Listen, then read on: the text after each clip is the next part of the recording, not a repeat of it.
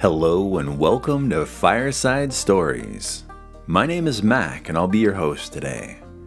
We have a very special request for episode 34. Today's episode is dedicated to my brother. So grab your milk and cookies and a seat next to the fire. Here we go.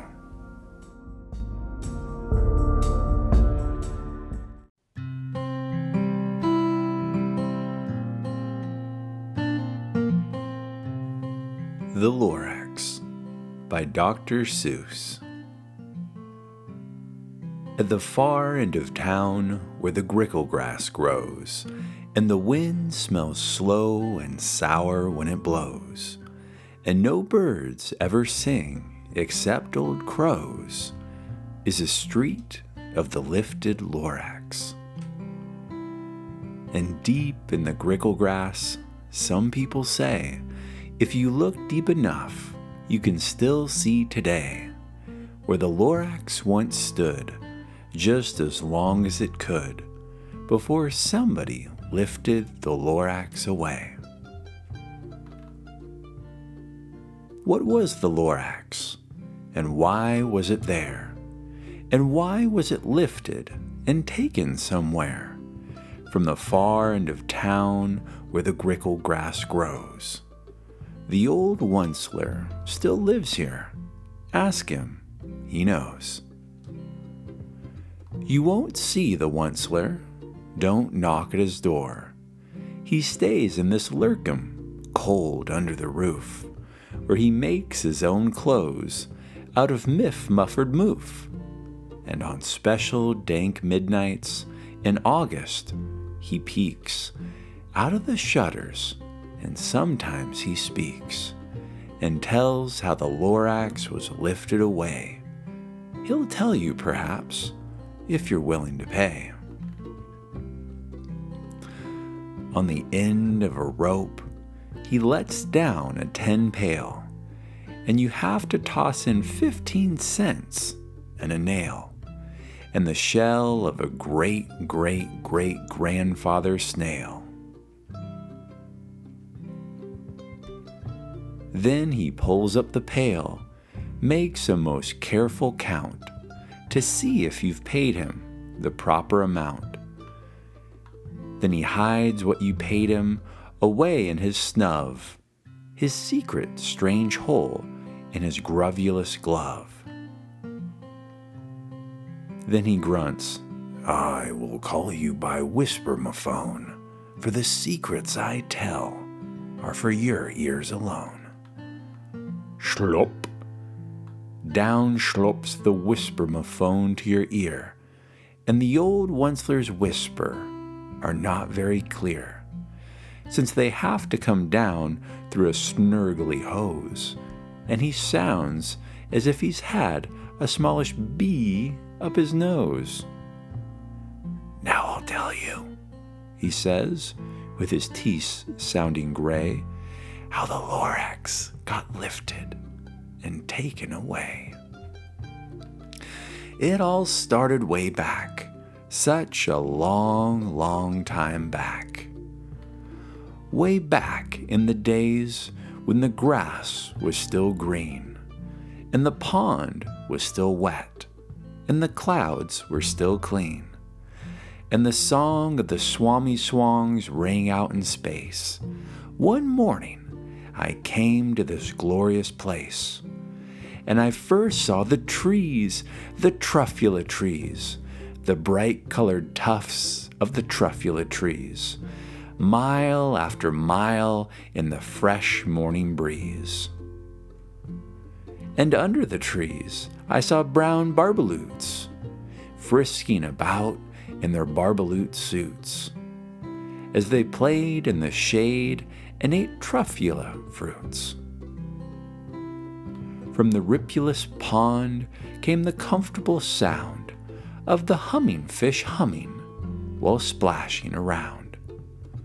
But those trees, those trees, those truffula trees, all my life I'd been searching for trees such as these.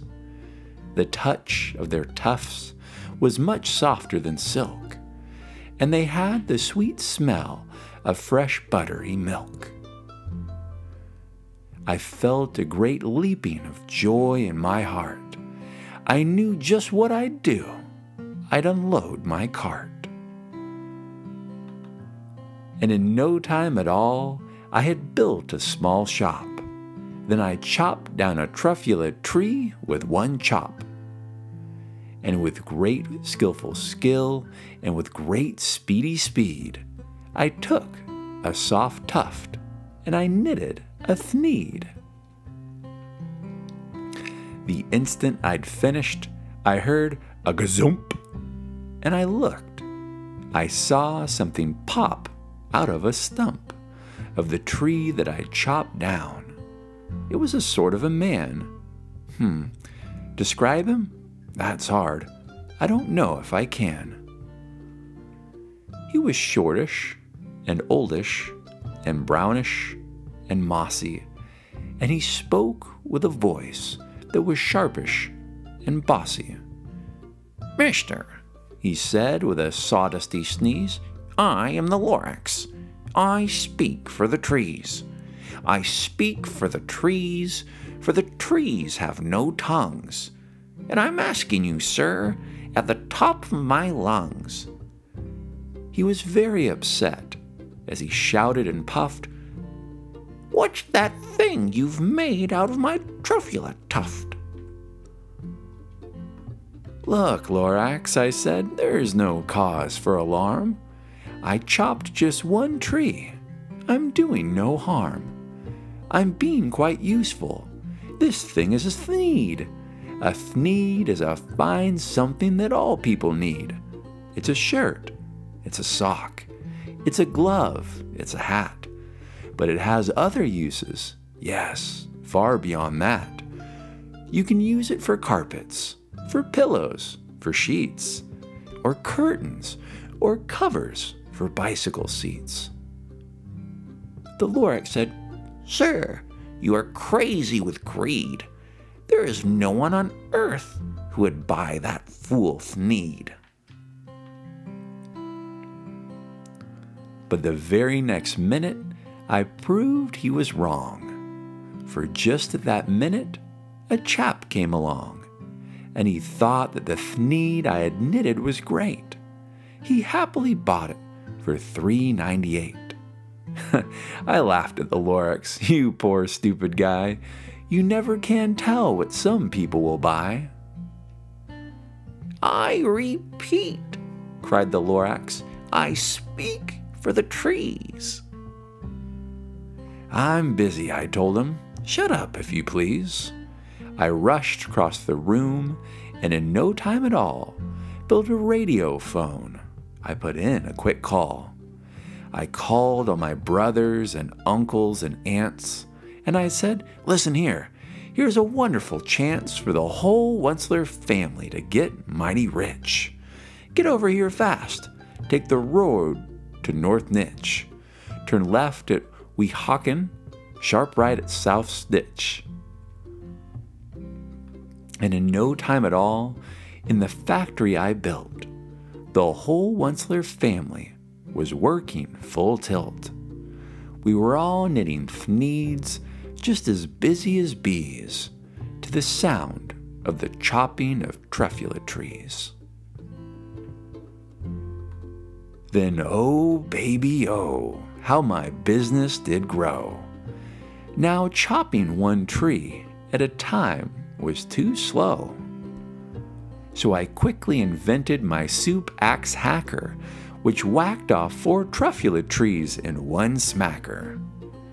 We were making thneeds four times as fast as before, and that Lorax, he didn't show up anymore. But the next week, he knocked on my new office door, and he snapped, I'm the Lorax who speaks for the trees, which you seem to be chopping as fast as you please. But I'm also in charge of the brown Barbaloots, who played in the shade in their Barbaloot suits, and happily lived eating truffula fruits.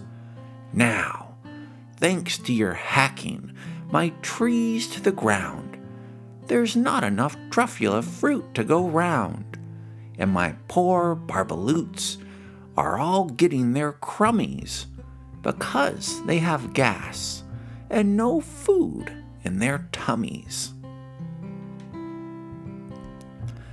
They loved living here, but I can't let them stay. They'll have to find food, and I hope that they may.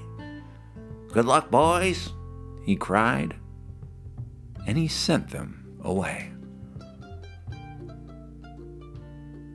I, the Onceler, felt sad as I watched them all go. But business is business, and business must grow, regardless of crummies and tummies, you know. I meant no harm. I most truly did not. But I had to grow bigger, so bigger I got. I biggered my factory, I biggered my roads, I biggered my wagons, I biggered the loads of the thneeds I shipped out. I was shipping them forth to the south, to the east, to the west, to the north. I went right on biggering, selling more thneeds, and I biggered my money, which everyone needs. Then again he came back. I was fixing some pipes when that old nuisance Lorax came back with more gripes. I'm the Lorax. He coughed and he whiffed. He sneezed and he snuffled. He snargled. He sniffed. Onceler, he cried with a crufulous croak. Onceler, you're making such smogulous smoke. My poor Swomee-Swans, why, they can't sing a note. No one can sing who has smog in his throat. And so, said the Lorax, please pardon my cough. They cannot live here, so I'm sending them off. Where will they go? I don't hopefully know. They may have to fly for a month or a year to escape from the smog you've smogged up around here. What's more, snapped the Lorax, his dander was up. Let me say a few words about Gluppity Glup. Your machines chug on day and night without stop, making gluppity glub and sloppity slop. And what do you do with this leftover goo? I'll show you, you dirty old Onceler man, you. You're glumping the pond where the humming fish hummed. No more can they hum, for their gills are all gummed. So I'm sending them off. Oh, their future is dreary. They'll walk on their fins and get woefully weary in search of some water that isn't so smeary.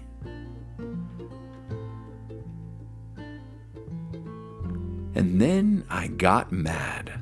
I got terribly mad. I yelled at the Lorax, Now listen here, Dad. All you do is yap yap and say bad, bad, bad, bad. Well, I have my rights, sir, so I'm telling you I intend to go on doing just what I do. And for your information, you Lorax, I'm figuring on biggering and biggering and biggering and biggering turning more truffula trees into thneeds, which everyone, everyone, everyone needs. And at that very moment, we heard a loud whack. From outside in the fields came a sickening smack of an axe on a tree. Then we heard that tree fall, the very last truffula tree of them all. No more trees, no more needs, no more work to be done. So, in no time, my uncles and aunts, every one, all waved me goodbye. They jumped into my cars and drove away under the smog smuggered stars. Now all that was left neath the bad smelling sky was my big empty factory, the Lorax, and I.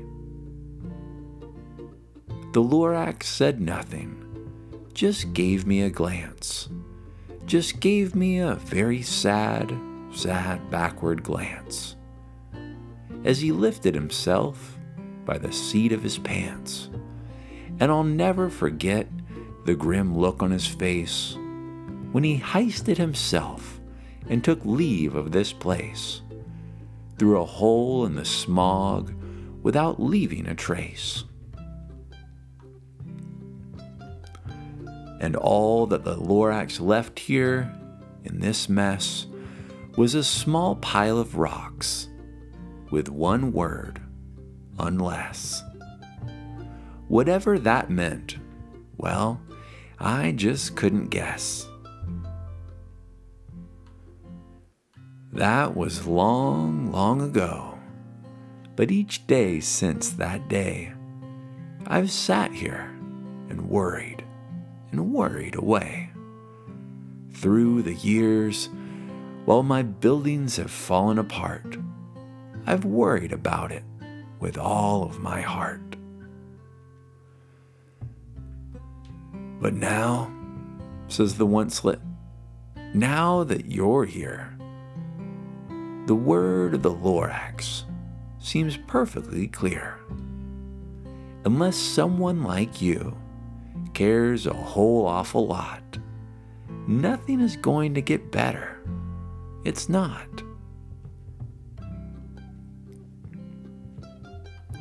So, catch, calls the onceler.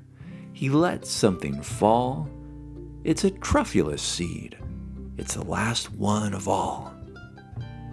You're in charge of the last of the truffula seeds, and the truffula trees are what everyone needs. Plant a new truffula treat it with care. Give it clean water and feed it fresh air. Grow a forest, protect it from axes that hack. Then the Lorax and all of his friends may come back.